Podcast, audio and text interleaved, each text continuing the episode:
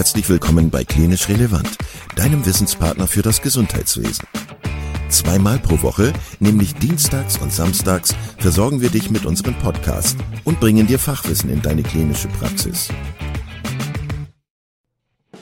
Weitere Informationen und Angebote findest du auf unserer Webseite www.klinisch-relevant.de. Viel Spaß beim Zuhören! Heute mit Lina Bücker und Nathalie Bregula zum Thema: Wie beeinflusst mein therapeutischer Hintergrund meinen Alltag als Mutter? Ja, hallo und herzlich willkommen bei Klinisch Relevant. Ich freue mich, dass ihr heute eingeschaltet habt, denn es ist heute ein ganz besonderes Thema am Start und ich glaube, es hat es so noch nicht gegeben. Zumindest ist das ja hier eine interdisziplinäre Seite auf Klinisch Relevant und es bedeutet auch, dass Therapeutinnen zusammen sich austauschen. Und das tun wir heute endlich mal, denn wir sind heute hier als Ergotherapeutin und Logopädin, aber auch als Mama, denn das ist das spannende Thema. Wie fühle ich mich mit der neuen Rolle als Mutter, als Ergotherapeutin und Logopädin? Und ich bin ganz gespannt auf das Thema und freue mich wahnsinnig, mich mit Nathalie, mit dir darüber zu unterhalten. Bevor wir weiter einsteigen, möchte ich einmal ganz kurz noch was zu meiner Person sagen, die mich noch nicht kennen. Ich bin Lina, bin 33 Jahre alt, komme aus Hamburg und bin Ergotherapeutin und Handtherapeutin und bin Mutter eines kleinen Sohnes, der mittlerweile bald 9 Monate ist. Ja, Nathalie, ich freue mich, dass du dabei bist. Vielleicht magst du dich auch einmal vorstellen. Genau, ich bin Nathalie, ich bin 27 Jahre alt, Logopädin, Stimmtherapeutin und Stimmtrainerin. Meine Tochter ist auch bald 9 Monate alt und zwar auf den Tag genau wie der Sohn von Lina. Da erzählen wir euch aber gleich was dazu und ich freue mich auch total, hier zu sein und mal zu berichten als Mama und als Therapeutin. Ja, danke. Schön, dass du auf jeden Fall dabei bist heute. Ganz kurz, dass ihr einmal wisst, wie sind wir dazu gekommen. Wir haben uns nämlich kennengelernt bei der Geburt unserer Kinder. Also wir waren im Krankenhaus zusammen auf einem Zimmer und ich glaube, wie kam es dazu? Ich glaube, in der zweiten Nacht, wo unsere Babys dann mal geschlafen haben, habe ich dich gefragt, sag mal, kannst du auch nicht schlafen? Und dann sind wir irgendwie total nett ins Gespräch gekommen und ich war unglaublich dankbar dafür, weil ich kann mich noch an diese Stille erinnern, wie der Kleine bei mir in meinem Arm geschlafen hat, aber es war so still und ich weiß auf jeden Fall, dass es alles ganz neu und unglaublich spannend war, aber auch sehr beängstigend und ich sehr froh war, dass du da warst und wir irgendwie angefangen haben, uns über unsere Berufe auszutauschen und wir sind am Ball geblieben und deswegen freuen wir uns einfach heute mit euch darüber zu sprechen, wie fühlten wir uns eigentlich jetzt als Mutter, wenn wir eigentlich Therapeutinnen sind und da häufig auch in der beobachtenden Rolle sind, in der Position sind, auch andere zu beobachten und zu bewerten. Da steigen wir eigentlich auch gleich schon ein in das Thema, wie ist das sinnvoll? Ist das Vergleichen der Entwicklung mit anderen Babys sinnvoll? Nathalie, vielleicht magst du mal was dazu sagen, wie siehst du das? Also das betrachten wir ja aus therapeutischer und aus mütterlicher Sicht.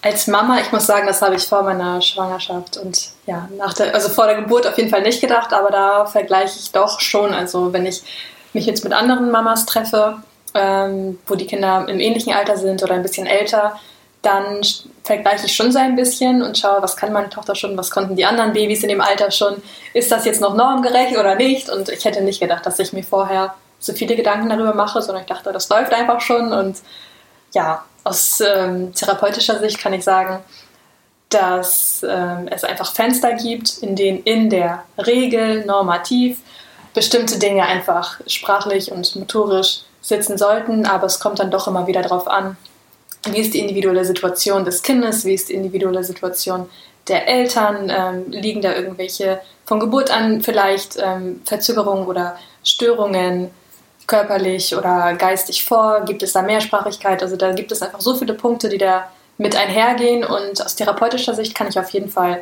sagen, dass natürlich, wenn sich diese Zeitfenster, die bestimmte Meilensteine betreffen, um viele, viele Monate verzögern, dann sollte man da schon einen Blick drauf werfen oder das einmal oder auch mit zweiter Meinung ärztlich abklären lassen.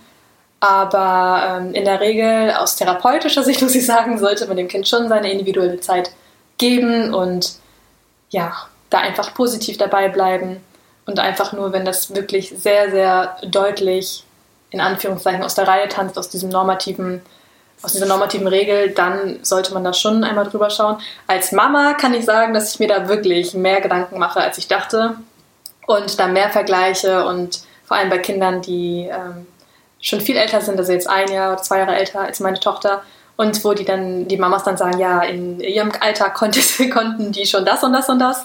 Da, ja, habe ich dann schon immer so ein komisches Gefühl, muss ich sagen.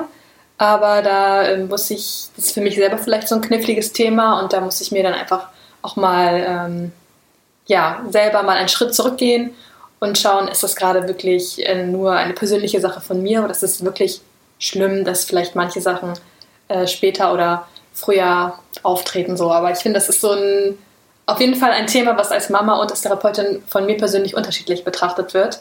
Dabei finde ich es aber ganz hilfreich, dass ich diesen therapeutischen Hintergrund habe und mir das einfach hilft, das nochmal von außen zu betrachten und mit Abstand zu sehen und einfach Zeit zu geben. Und dann freue ich mich umso mehr, wenn dann bestimmte Meilensteine erreicht werden oder dann in anderen Dingen etwas vielleicht ein bisschen früher passiert. Und ja, da freue ich mich dann schon, muss ich sagen. Ja, danke Nathalie auf jeden Fall voll. Ich bin ganz deiner Meinung. Einmal als Therapeutin sehe ich es so, dass die Meilensteine sind ja dafür da, dass man Kinder rechtzeitig abholt und sie dementsprechend unterstützt in dem, was sie brauchen. Also sind ja auch dafür da, dass gewisse Dinge dann auch gesehen und erkannt werden und deswegen sind ja auch die U-Untersuchungen so wichtig.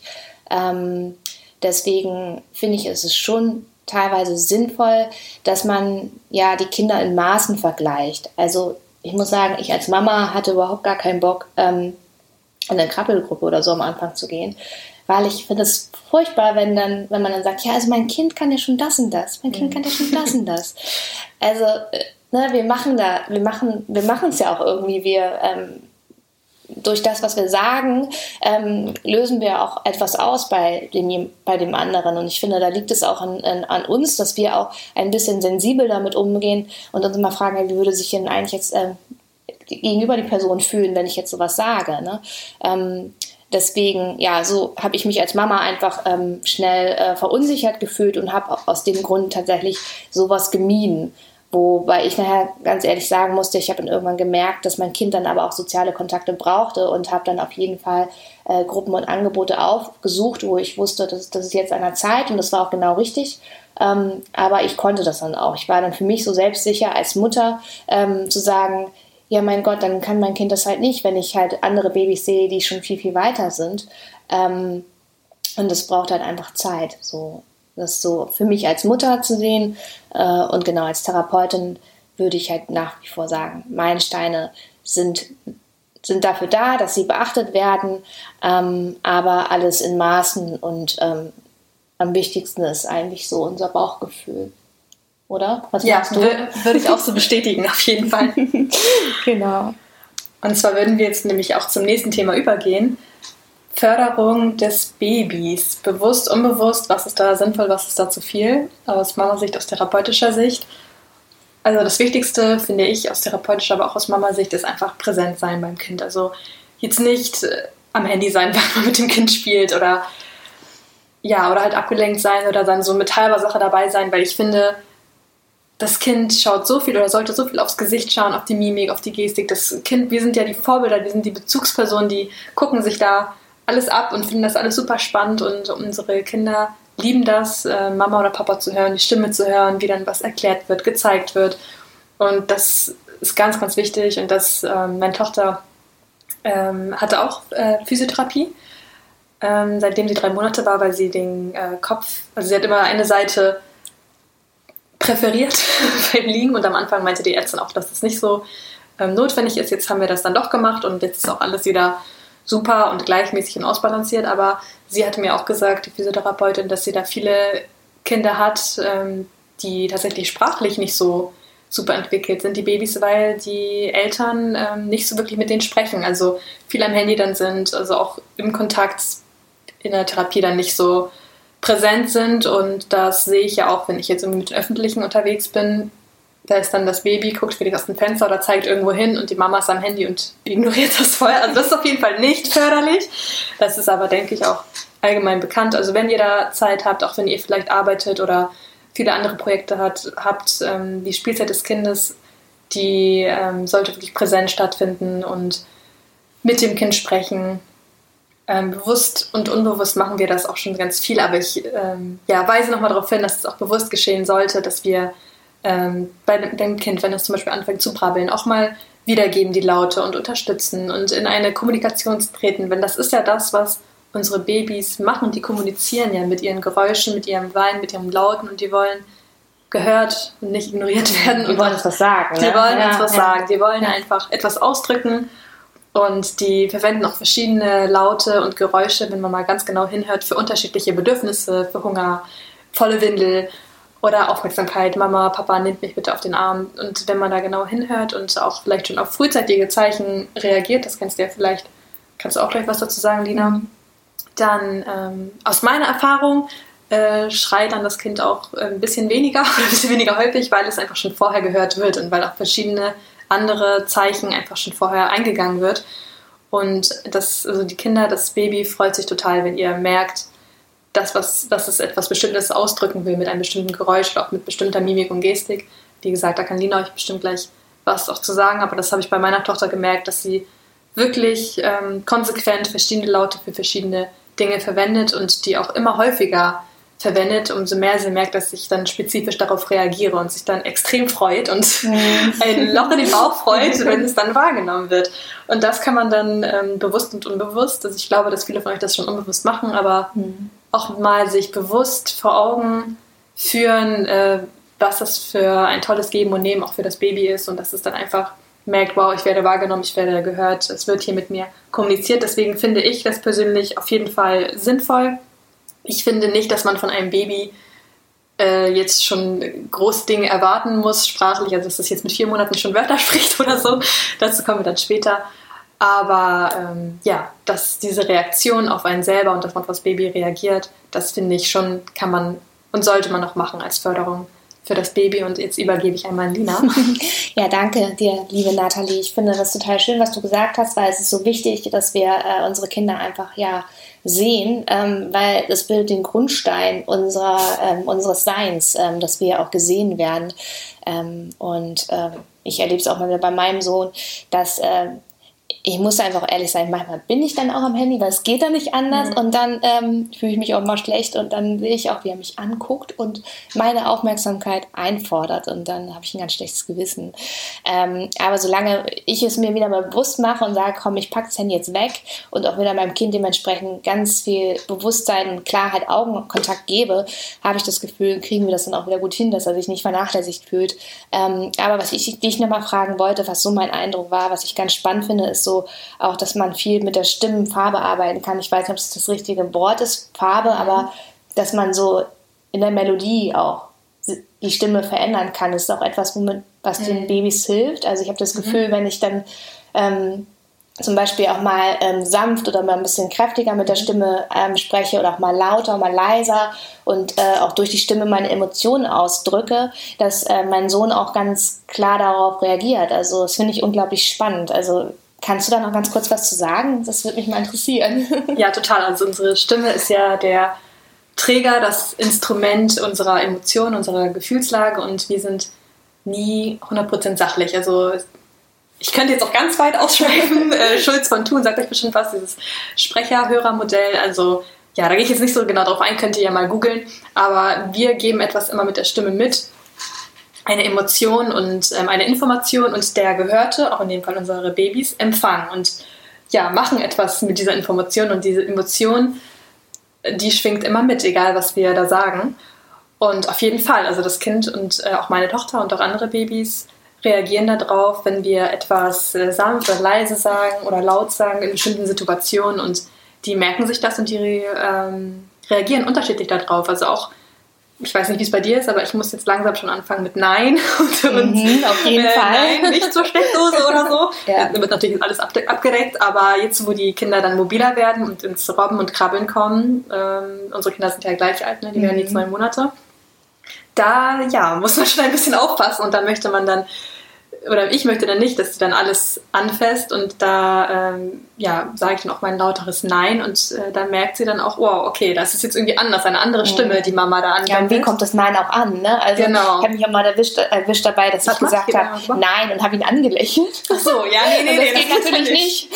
Das Kind muss ja auch verstehen, dass Nein auch etwas Ernstes ist und dass es eine Grenze bedeutet, ne? Genau, ja. Genau, richtig, kann ich das so bestätigen, dass das Kind also da ein bisschen so einen neutralen Gesichtsausdruck beizubehalten, das fiel mir am Anfang auch schwer. Also kann ich genauso wie du sagen, so das allererste Nein, da habe ich auch, weil ich es eigentlich süß fand, was sie da irgendwie gemacht hat, wollte sie irgendwo rüberkrabbeln oder sich rüberbewegen. Da habe ich auch so ein bisschen gelacht, und dann hat sie auch gelacht, weil sie dachte so, das ist jetzt ja nicht so eine ernste Situation. Aber klar, also da muss dann auch die Mimik mitspielen. Also genau, nicht nur die Stimme, sondern das muss für die Babys kongruent sein, also erkennst du, ist es jetzt positiv, negativ, freuen wir uns jetzt oder nicht, aber genauso auch das Kind loben, dann auch die Stimme mitspielen, dann mitspielen lassen, da freut sich das Kind dann auch total, ne? Also wenn jetzt irgendwas gut klappt oder etwas, das Kind irgendwie was toll macht oder auf einen gehört hat, dass man dann auch lobt und einfach so positive Bestätigung gibt, natürlich, die erkennen das total, mit welcher Stimme man spricht, genauso auch wie Stimmungen, ne? Also ob man jetzt selber mal einen schlechten Tag hat oder sich streitet oder was auch immer. Kinder fühlen das ja sogar schon im Bauch, Babys, ne? Wir wollen jetzt nicht ausschweifen hier, aber das kommt auf jeden Fall, ist auf jeden Fall dabei. Und was ich auch sagen kann, ist, um da ein bisschen zu bewusst und unbewusst zu fördern, deutlich sprechen, Sachen benennen. Das sagen wir euch aber noch ein bisschen genauer dann bei den Alltagstipps, da kommen wir noch dazu. Wir machen jetzt einmal weiter mit den verschiedenen Wahrnehmungsbereichen, weil die haben nämlich einen ganz großen Anteil daran, wie wir unsere Kinder im Alltag fördern können. Es gibt hier das propriozeptive System, also hier sprechen wir von der tiefen Sensibilität, hier sprechen wir von Empfinden, der Schwerkraft, von dem Bewegungs- und Haltungsempfinden. Also das wäre hier zum Beispiel die Tonusregulation, aber auch die Kraftdosierung, die posturale Kontrolle und die Co-Kontraktion. Dann gibt es die vestibuläre Wahrnehmung, hier sprechen wir vom Gleichgewicht. Ja, wie ist die Schwerkraftsicherheit, wie ist die Gleichgewichtsreaktion ohne Sicht, aber auch die posturale Kontrolle, sowohl statisch und dynamisch. Dann gibt es die taktile Wahrnehmung, hier reden wir einmal vom Berührungsempfinden und vom Tastempfinden. Wir haben in den jeweiligen Bereichen, gibt es Störungen. Ich finde, Störung klingt dann leicht so negativ, ich würde es mal gerne als Merkmal aufzählen. In dem propriozeptiven Bereich sprechen wir hier einmal von einer mangelnden Kraftdosierung, einem Hypotonus, das wäre hier eine geringe Muskelspannung, das wären zum Beispiel Babys oder Kinder, die einfach etwas bewegungsmüder sind, Schwierigkeiten haben, in die Bewegung zu kommen oder überhaupt zum Beispiel sich abzustützen, das Köpfchen zu heben, die Beine hochzuheben. Dann gibt es ein Merkmal in der Feinmotorik, es werden auch hier eher später, auch weil die Feinmotorik bildet sich einmal mehr aus, desto älter die Kinder werden. Wäre zum Beispiel bei Kindern, die in der Schule sind, werden eine Schwäche in der Feinmotorik erkennbar, oder auch überhaupt, wenn es darum geht, wenn die Kinder anfangen zu basteln und zu schreiben.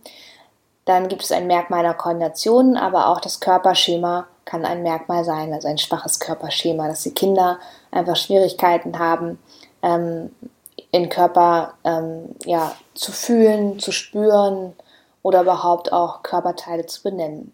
Hier können wir wunderbar durch Zugdruck und Vibration auf Muskeln und Sehnen einwirken in der Therapie, aber auch im Alltag finden wir viele Dinge, die eigentlich schon von selbstverständlich laufen, wie zum Beispiel beim Krabbeln. Wenn die Kinder ein Krabbeln lernen, haben sie durch die Berührung mit den Händen zum Beispiel immer wieder einen Reiz auf das propriozeptive System. Und das fördert zum Beispiel das Handschema, und je nachdem, wie stark das Handschema ist, hat das auch einen entscheidenden Einfluss auf die Feinmotorik. Und die Feinmotorik hat dementsprechend einen Einfluss zum Beispiel auf die Fähigkeit des Schreibens. In diesem Bereich können wir halt super im Alltag unterstützen durch das bewusste Hinlegen in Bauchlage, also frühzeitig das Kind in Bauchlage ablegen. Überhaupt ein Wechsel von Bauchlage zu Rückenlage und Seitenlage. Also nicht bitte so früh anfangen, die Kinder in eine Wippe zu legen, sondern einfach mal zu schauen, was mag mein Kind überhaupt, wenn ich jetzt auch einfach mal auf den Boden lege. Das ist sicherlich nicht immer einfach, weil die Kinder das auch nicht so schön finden, von Mama und Papa so weit entfernt zu sein. Aber da würde ich einfach mal so ein bisschen ins Ausprobieren gehen. Dann haben wir, wie gesagt, einmal die Bauchlage, wir haben das Krabbeln, was auch eine super tolle Förderung ist, weil das Krabbeln ist nicht immer selbstverständlich. Und überhaupt finde ich, jede Bewegung ist nicht selbstverständlich. Wenn man überlegt, wenn sich die Babys von unten nach oben gegen die Schwerkraft aufrichten und somit jede einzelne Fähigkeit einfach wirklich Wahnsinn ist, die sie erlernen. Das Handling, das abwechslungsreiche Handling. Ich habe eben gesagt, dass ein Wechsel zwischen Bauchlage, Rückenlage und Seitenlage wichtig ist, um den Kindern einfach neue Reize zu geben und auch mal den Kindern zu zeigen, dass sie ihr Köpfchen drehen können, dass sie auch auf einer anderen Seite einen Reiz sehen können. Darauf achten, dass der Kopf zum Beispiel auch nicht immer nur auf der linken Seite liegt, sondern auch auf der rechten Seite. Und das können wir zum Beispiel fördern, indem wir das Handling abwechslungsreich gestalten. Von Anfang an, von Geburt an, immer gucken, habe ich eine dominante Seite, kann ich das verändern, kann ich immer wieder dafür sorgen, dass ich die Position verändere. Nicht nur das Tragen auf dem Arm ist wichtig, sondern auch das Ablegen, das Aufnehmen. All das fördert die Raumwahrnehmung, zum Beispiel auch die Lage, Raumwahrnehmung würde ich jetzt mal sagen. Genau, wir haben ins Krabbeln, wir haben Bauchlage, wir haben ein abwechslungsreiches Handling. Ich kann mir vorstellen, dass es wahrscheinlich schon viele von euch auch unbewusst machen. Kann man schon wunderbar hier das propriozeptive System unterstützen. Im vestibulären Bereich möchte ich aber ganz kurz sagen, dass es hier zum Beispiel ein Typ gibt, der defensiv ist. Das heißt, dass die Betroffenen zum Beispiel hypersensibel reagieren auf Gleichgewichtsimpulse. Das heißt, sie sind zum Beispiel unsicher bei Lageveränderungen, vermeiden Bewegungen, führen lieber isolierte Bewegungen aus. Es gibt aber auch den gegenteiligen Typen. Hier möchte ich jetzt nicht näher darauf eingehen, weil das wäre jetzt auch eher zu detailliert, beziehungsweise das würde auch eher dann die ergotherapeutische Arbeit betreffen. Beziehungsweise, wenn ein Kind in der Therapie wäre, wäre das etwas, was man dann herausfinden müsste durch Diagnostik. Nur, dass ihr es einmal gehört habt, dass ihr auch hier im vestibulären System wunderbar unterstützen könnt, indem ihr eurem Kind viele unterschiedliche Reize bietet im Alltag in Form von unterschiedlichen Untergründen. Das heißt, unsichere und sichere Untergründe, eine Matratze, ein Teppich, ein Stillkissen auf den Boden legen, eine Decke, ganz egal was, dass die Kinder einfach merken, dass es verschiedene Hindernisse gibt, verschiedene Stoffe, verschiedene Höhen. All das kann hier das Gleichgewicht fördern. Auch zum Beispiel das Schaukeln. Das Schaukeln in Bauchlage ist auch super. Das kann man auch recht früh machen mit den Babys. Da würde ich halt einfach ein bisschen aufpassen, dass man nicht zu stark schaukeln lässt, also dass man da auch dosiert mit dem Reiz vorgeht. Auch hier würde ich zum Beispiel mit dem Thema Federwiege und auch Wippe, es sind auch sehr starke propriozeptive und vestibuläre Reize, wäre ich auch einfach sehr vorsichtig und würde mich da auch eher von reizarm zu reizstark orientieren. Dann gibt es die taktile Wahrnehmung in dem Bereich, gibt es ganz viel, was wir schon unbewusst machen. Es geht schon mit dem ersten Mal baden los, das erste Mal in Berührung von Creme kommen, das Anziehen ist immer wieder eine neue Reizerfahrung über die Haut. Aber auch Babymassagen sind etwas zum Beispiel, was man wunderbar im Alltag machen kann. Man kann spielerisch mit den Kindern Wahrnehmungsspiele machen oder auch benennen, wenn man in dem Moment, wo man zum Beispiel die Arme hebt oder die Beine hebt und dann ganz klar bewusst auch das betroffene Körperteil zum Beispiel berührt. So geben wir den Kindern immer wieder verstehen, dass sie unterschiedliche Reize über die Haut wahrnehmen können. Auch hier gibt es verschiedene Wahrnehmungstypen, einmal hypersensibel und einmal wieder abgeschwächt. Bei den hypersensiblen Kindern kann es zum Beispiel sein, dass diese sehr in Form von Weinen auch reagieren, wenn sie in Berührung von zum Beispiel Wasser kommen oder auch Cremes. Sie vermeiden auch tatsächlich auch manchmal Berührung. Das wäre auch vielleicht sogar eine Berührung von dem Elternteil direkt. Was natürlich auch mal nicht schön ist. Aber auch das kann tatsächlich ein Grund sein, dass sie einfach die Berührung über die Haut einfach nicht ertragen können, dass es einfach zu viel Reiz ist. Nochmal ganz kurz möchte ich einmal nochmal auf die taktile Wahrnehmung eingehen, was auch nochmal super ist, wie gesagt, neben den alltäglichen Dingen, die wir schon machen, neben dem Creme und Wasser und Anziehen, dass wir regelmäßig den Kindern zeigen können, dass sie Nakidai auch sich bewegen dürfen. Also mit den Füßen mal nackig krabbeln, mit den Beinen nackig krabbeln, dass die Füße auch unterschiedliche Stoffe spüren, nicht immer Strumpfhosen und Strampler anziehen, sodass die Füße einfach auch mal frei in Bewegung sein dürfen und isoliert sich bewegen können.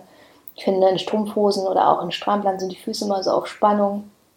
Aber auch wenn man den Kindern irgendwie 3 Paar Socken anzieht, ist es natürlich schön warm. Die Kinder sollen natürlich nicht frieren, ist aber einfach auch, hat den Nachteil, dass die Füße einfach wenig Kontakt und wenig Berührung mit dem Boden oder überhaupt mit einem Reiz kommen.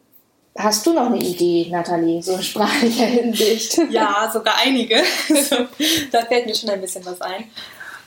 Wie können wir unsere Babys im Alltag sprachlich unterstützen? Also auf jeden Fall Tipp Nummer 1, machen viele Eltern noch sowieso schon Spielzeit mit akustischen Reizen, also Rasseln, Trommeln dann, wenn die ein bisschen größer sind, irgendwas mit Glöckchen, und dann kann man auch direkt testen, also auch schon in den ersten Tagen nach der Geburt, ob das Kind das hört, und dann am besten außerhalb des Blickfeldes des Kindes sein und dann mal links, rechts, hinter dem Kind, vor dem Kind, reagiert das Kind auf das Geräusch, dreht es den Kopf in die entsprechende Richtung. Und ja, wenn das nicht der Fall sein sollte, also wenn man das mehrere Male auch über die ersten Monate getestet hat und das Kind unterschiedlich reagiert oder nicht reagiert, dann würde ich mir aus therapeutischer Sicht auf jeden Fall eine zweite Meinung einholen. Entweder beim Kinderarzt oder direkt bei einem HNO-Arzt, der auf Kinder spezialisiert ist, und das einmal testen lassen, weil eine Hörminderung auf jeden Fall auch das Sprachverständnis und die Sprachbildung stark beeinflussen kann. Wie kann man das Kind sprachlich unterstützen im Alltag? Auf jeden Fall mit dem Kind sprechen.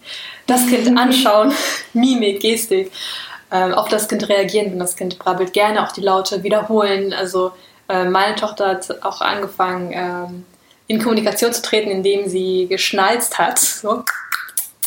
Und das habe ich dann wiederholt und sie hat sich so gefreut und macht das jetzt gerne auch bei anderen Leuten, um irgendwie einen Dialog in Babysprache zu starten. Oder halt dann, wenn das Kind brabbelt, verschiedene Laute, verschiedenes Lallen und Brabbeln ausprobiert, gerne wiederholen, positiv unterstützen und sich für das Kind oder mit dem Kind auch freuen, dass es sich da ausdrücken kann. Und so wie ich zu Beginn schon meinte, auf das Kind eingehen, wenn es verschiedene Laute oder verschiedene Geräusche für unterschiedliche Bedürfnisse verwendet, damit das Kind auch weiß, das kommt an und ich kann hier gut kommunizieren und es wird verstanden, was ich da sagen möchte. Das braucht meistens ein paar Monate, bis man wirklich, also aus meiner Erfahrung auch als Mama, sagen kann, okay, wenn das Kind dieses Geräusch macht, dann ist es wahrscheinlich die Windel voll oder so, oder möchte das Kind irgendwie auf den Arm. Aber das umgeht aus meiner Erfahrung tatsächlich oft dieses Schreien, weil Kinder das häufig, wenn sie jetzt nicht gerade körperliche Beschwerden haben oder Schmerzen haben oder so etwas in der Richtung, dann kommt das Schreien eher spät, wenn man auf die frühen Zeichen oder frühen Geräusche reagiert und das Kind gar nicht erst in dieses Schreien als letzte Kommunikationsmöglichkeit zurückgreift, sage ich mal so. Auf jeden Fall, wenn ihr spielt mit dem Kind, gerne die Sachen benennen, die Objekte benennen, das Spielzeug benennen, die Farben benennen, die Tiere benennen, aber auch wenn ihr im Alltag, als Beispiel jetzt von mir zum Beispiel, die Spülmaschine einräumt, ausräumt, egal ob das Kind auf dem Boden ist oder gerne auch auf dem Arm oder in einem Tragetuch, in der Trage dabei und auf Augenhöhe mit euch ist, benennen, Messer, Gabel, Teller, Brotdose, was auch immer, und dem Kind das immer zeigen, beim Händewaschen mit begleiten, dabei sprechen, also nicht nur nonverbal sein und die Tätigkeit ausführen, sondern wirklich mit dem Kind dann sagen, wir nehmen jetzt die Seife, wir waschen die rechte Hand, die linke Hand ab, Körperteile benennen, Finger benennen, bei sich selbst, beim Baby, also da kann man wirklich viel machen, wenn man das Kind anzieht, dabei sprachlich begleiten. Also gerne, wenn ihr etwas macht, statt dabei nicht zu sprechen, versuchen da einfach mitzureden. Das Kind hört euch gerne zu. Die Kinder, die Babys, die lieben unsere Stimmen und die freuen sich, wenn die was erzählt bekommen. Und wenn unser Fokus wirklich auf sie gerichtet ist und wir da auch ungeteilte Aufmerksamkeit geben. So wie du vorhin noch meintest, ist es nicht immer möglich. Klar, kenne ich auch selber. Man hat auch selber dann Sachen zu tun habt, aber die Momente, in denen es für euch möglich ist, seid präsent mit eurem Kind, mit eurem Baby. Das freut sich riesig und gibt dann auch ganz viel im Sinne von Kommunikation zurück. Und wie gesagt, zur Logopädie gehen würde ich empfehlen, wenn das Kind keine Laute, nicht brabbelt, gar nichts von sich gibt. Bis zu einem Jahr würde ich auf jeden Fall zum Kinderarzt gehen oder zum HNO-Arzt gehen, wenn ihr das Gefühl habt, dass euer Kind nicht hören kann. Und wenn euer Kind nicht auf euren Mund, auf euer Gesicht schaut, sondern so ein bisschen eher passiv erscheint, also muss jetzt auch nicht unglücklich wirken, aber ja, eher unbeteiligt, dann würde ich das auf jeden Fall nochmal abchecken lassen, abklären lassen. Genau, ich übergebe einmal an Lina. Genau, danke auf jeden Fall nochmal, mir sind eben auch nochmal zwei Sachen eingefallen für Tipps in dem Alltag. Ich hatte jetzt eben ja von Lageveränderungen gesprochen, da passt es ganz gut auch eben, dass du nochmal gesagt hast, wir müssen benennen, also wir können jetzt zum Beispiel auch wunderbar ungefähr ab dem 8. Monat auch Präpositionen benennen, ne? Also guck mal, die Tasse steht auf dem Tisch oder du krabbelst jetzt unter das Sofa, also dass man das auch so ein bisschen sprachlich auch noch begleitet. Das hat gleichzeitig wieder positive Auswirkungen auf das Raumlageempfinden, auf die Raumwahrnehmung. Das nochmal ganz kurz so zwischendurch. Genau, und noch weitere Tipps im Alltag wäre tatsächlich, wenn man es machen kann, das Baby einfach mit in jeden Raum nehmen. Wenn es ganz klein ist, sich noch nicht viel bewegt, einfach auf die Decke packen und die Decke von Raum zu Raum mitnehmen. Und auch wenn es manchmal vielleicht nicht einfach ist und das Kind ein bisschen meckert und vielleicht auch frustriert erscheint, erstmal da versuchen, am Ball zu bleiben. Häufig kann das sein, dass die Kinder dann irgendwann merken, ach, jetzt ist es hier ja spannend, das ist ein ganz neuer Raum, hier kann ich ganz neue Dinge wahrnehmen, hier sind auch ganz neue Geräusche. Also es war für mich immer unglaublich hilfreich, einfach meinen kleinen Sohn überall mit hinzunehmen oder auch zum Beispiel unter den Wäscheständer zu packen. Auch da haben wir gleich wieder so ein bisschen Raumwahrnehmung, aber auch wieder eine andere akustische Wahrnehmung. Also wir haben eigentlich überall in unserem Alltag haben wir etwas, womit wir unsere Kinder unterstützen können, wo sie ganz viel lernen. Genau, und ich habe, glaube ich, gar nicht... Ganz kurz noch das, sonst vergesse ich das. Also es bedarf nicht unbedingt auch jetzt speziellen Hilfsmitteln, sondern wir haben so viel einfach im Alltag schon gegeben, da bist du, denke ich, auch der gleichen Meinung, Lina, ja. Und können das einfach zu unserem Nutzen, zum Nutzen des Babys, zur Förderung des Babys verwenden, ja, um es einfach zu fördern, ne? Total, und ich weiß nicht, jetzt werde ich wahrscheinlich nicht so gemocht, aber ich würde zum Beispiel einfach erstmal versuchen, dem Kind möglichst wenig Reiz zu geben und später erst die Wippe anzubieten, einfach um herauszufinden, ob es jetzt das Kind auch mag, ob es auch ohne zurechtkommt. Ne? Also damit man auch immer noch am Ende noch etwas hat, was man dem Kind geben kann, wenn es sich nicht selbst so gut regulieren kann. Und genau, was mir noch als letzte Möglichkeit einfällt, ist noch, was ich super finde, was ich persönlich auch habe, ist ein Petsyball.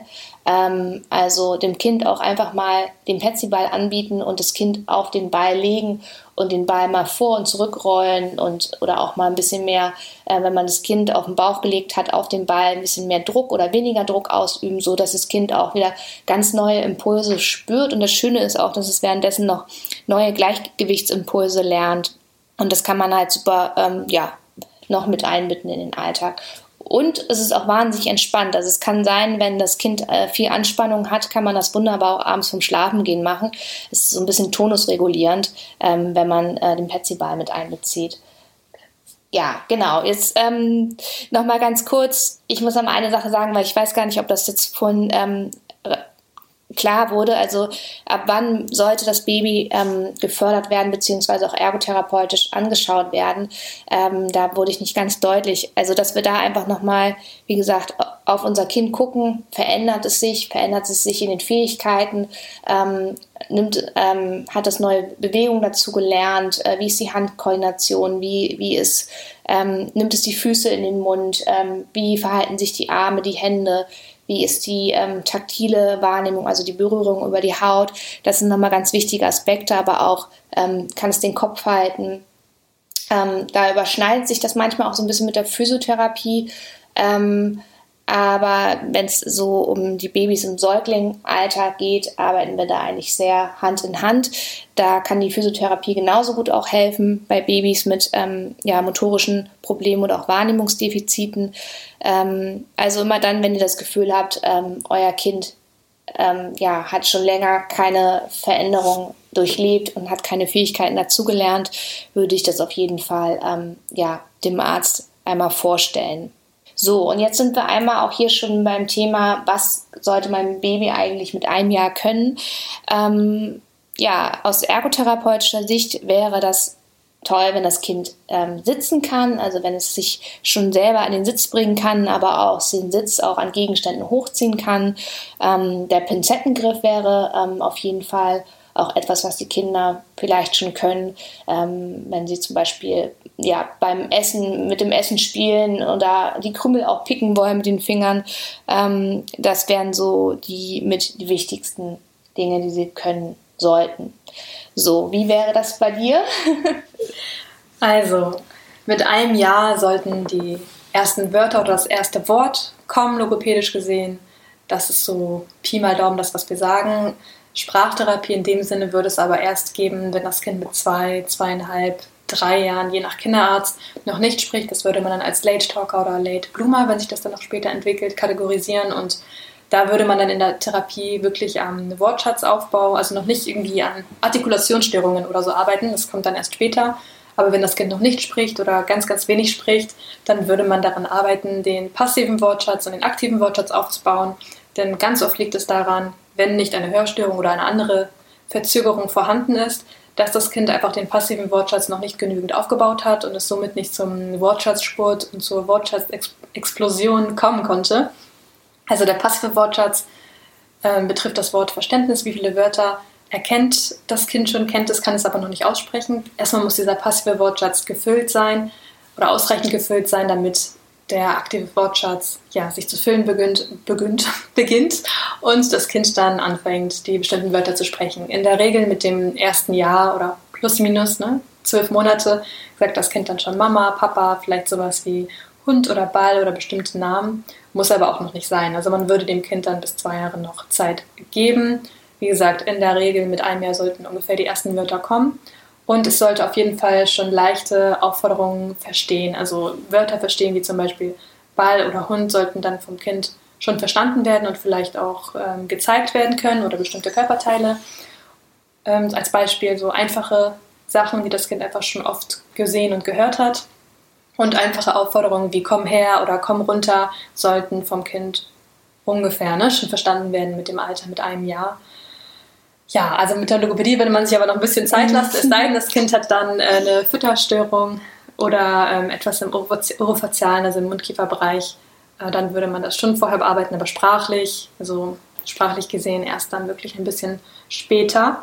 Aber wirklich, was ich empfehlen würde, ist immer zum Kinderarzt oder zum HNO gehen, wenn ihr ein ungutes Gefühl habt, ein schlechtes Bauchgefühl habt. Ja, dem stimme ich auch zu, absolut. Ja, das Gefühl habt, das Kind nicht reagiert oder nicht hört. Ja, und auch gerne bitte nicht locker lassen, auch bei den U-Untersuchungen, wenn ihr Beobachtung festgestellt habt, lasst euch da irgendwie nicht, lasst es nicht, wie nennt man das, verweichlichen, also dass ihr das wirklich, das, was ihr gesehen habt, dass es auch ernst zu nehmen ist dass ihr da einfach auch gehört werdet. Das ist ganz wichtig, weil wenn ihr das irgendwie festgestellt habt und ihr seht und fühlt, dass da stimmt irgendwas nicht, dann sprecht es immer wieder an, das ist ganz wichtig auf jeden Fall. Es gibt auch Institute, wie jetzt zum Beispiel in Hamburg, das Werner Otto Institut, es gibt aber auch noch viel mehr, die dann das Kind wirklich auf alle Entwicklungen in allen Bereichen testen. Also nicht nur logopädisch oder motorisch, sondern in allen Entwicklungsbereichen. Und dann, es kann auch schon sehr jung im Alter stattfinden. Meistens hat man da ein bisschen Wartezeit, aber vielleicht wäre auch so ein Entwicklungszentrum eine Option, wenn ihr nicht ungefähr benennen könnt, was das Problem ist. Ja. Und da kann euch der Kinderarzt aber auch hin verweisen und euch hinschicken, damit das Kind einmal insgesamt grundlegend, in Anführungszeichen, getestet, überprüft wird, wenn ihr da ein schlechtes Gefühl habt. Also da könnt ihr dann auch euch nochmal entweder die Bestätigung holen, dass alles okay ist oder die Info, woran gearbeitet werden kann. Ja, absolut, sehe ich auch. So lieber früher als zu spät. Das ist auf jeden Fall total wichtig, weil wir legen den Grundstein für unsere Kinder und am Ende haben sie es einfach nicht leichter, wenn sie in die Schule kommen. Daher ist es überhaupt nicht schlimm, dass man zur Therapie geht, zur Ergotherapie, zur Physiotherapie, zur Logopädie. Und ich persönlich kann aus eigener Erfahrung sagen, ich war super froh, dass mein Sohn in physiotherapeutischer Behandlung war, weil uns das sehr, sehr geholfen hat. Und sind wir jetzt eigentlich auch beim Ende angekommen, ne? Ja, Werbung in eigener Sache. Ich fange einfach mal direkt an. Ich weiß nicht, ob ihr es mitbekommen habt, ich bin Handtherapeutin und biete Online-Fortbildungen an in Form von Aufzeichnungen. Die könnt ihr bei Klinisch Relevant finden. Da gibt es verschiedene Module im Bereich Handtherapie in verschiedenen Themen. Und ansonsten würdet ihr mich, wenn ihr noch Fragen habt, auf Instagram finden unter Handliebe Hamburg. Und ich freue mich, wenn ihr vorbeischaut. Und dann übergebe ich jetzt noch einmal an dich, liebe Nathalie. Genau, ich bin ja Logopädin, aber auch Stimmtherapeutin und Stimmtrainerin. Und als Stimmtrainerin begleite ich auch im Businessbereich privat, also als Selbstzahlerleistung. Da findet ihr mich unter www.stimmtraining.hamburg. Und ich habe auch ein Buch veröffentlicht, tatsächlich.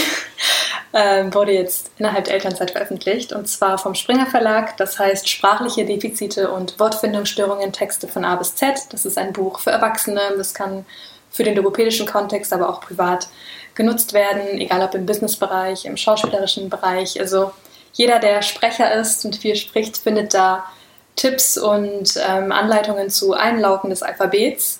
Es wird die Bildung spezifiziert, dann gibt es Texte zu jedem Buchstaben, also Beispiel Text A ist dann wirklich komplett mit Wörtern, die mit A beginnen, also Subjekte, Verben, Artikel, die mit A beginnen, und am Ende findet ihr bei jedem Text auch immer noch Fragen dazu, und da kann man sehr, sehr gut trainieren und üben, egal ob man logopädischen Bedarf hat oder nicht.